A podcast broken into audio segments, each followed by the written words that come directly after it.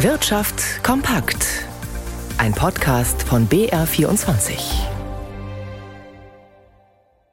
Im Studio Dirk Filzmeier. Die Bundesregierung hat sich mit dem US-Konzern Intel auf Förderbedingungen für eine neue Chipfabrik in Magdeburg geeinigt. Statt mit knapp 7 Milliarden Euro wie bislang geplant, beteiligt sich der Steuerzahler jetzt mit rund 3 Milliarden Euro mehr.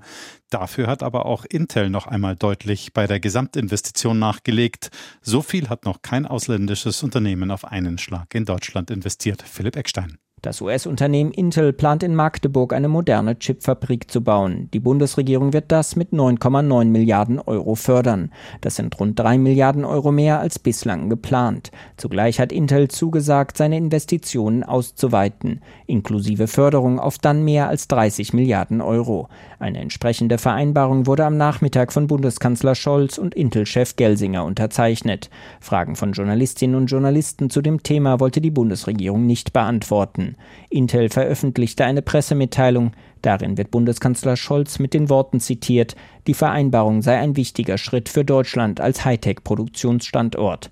Die EU-Kommission muss der jetzt getroffenen Vereinbarung noch zustimmen. Laut früheren Aussagen von Intel soll die Chipproduktion in Magdeburg in etwa vier Jahren starten. Deutschland und die Europäische Union versuchen durch einen Ausbau der Produktion in Europa unabhängiger von Chipimporten aus dem Ausland zu werden. China ist in den vergangenen Jahren zur zweitgrößten Volkswirtschaft weltweit aufgestiegen und es scheint absehbar, dass das Land irgendwann dabei auch noch die USA überholen könnte. An den Börsen allerdings spiegelt sich das bislang nur bedingt wider. Chinesische Aktien spielen nur eine Nebenrolle im internationalen Geschehen. Rigobert Kaiser hat sich mit den Ursachen dafür beschäftigt. China schottet seine Finanzmärkte weitgehend ab.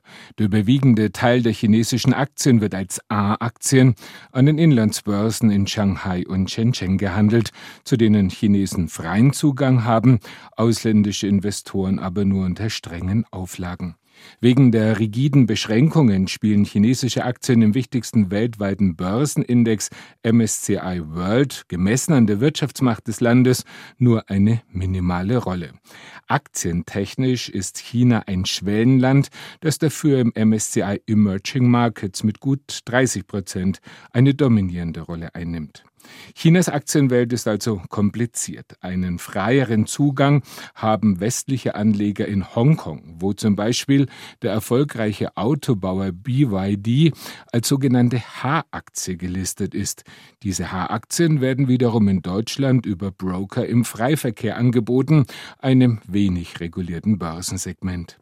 Experten raten deshalb zu einem indirekten Investment in China über Fonds oder ETFs und das auch nur in einem begrenzten Rahmen, da neben den wirtschaftlichen auch politische Risiken zu bedenken sind, wie der heftige Streit zwischen den USA und China in der Taiwan-Frage. Airbus hat einen Rekordauftrag unter Dach und Fach gebracht. Es geht dabei um immerhin 500 Maschinen. Stefan Liener in unserem Börsenstudio kennt die Details.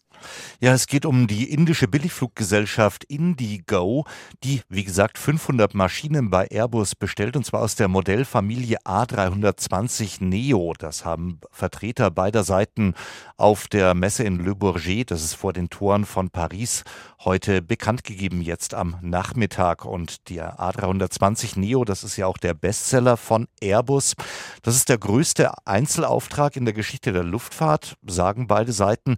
Und damit stockt Indigo eine ohnehin schon große Flotte von derzeit rund 300 Maschinen auf. Bei der neuen Order handelt es sich in jedem Fall um einen Auftrag im zweistelligen Milliardenbereich. Konkrete Zahlen wurden aber nicht bekannt. An der Börse fällt die Reaktion mit einem Plus von 0,4 Prozent für die Airbus-Aktie überschaubar aus. Das kann daran liegen, dass über diesen Deal im Vorfeld der Messe schon länger spekuliert wurde.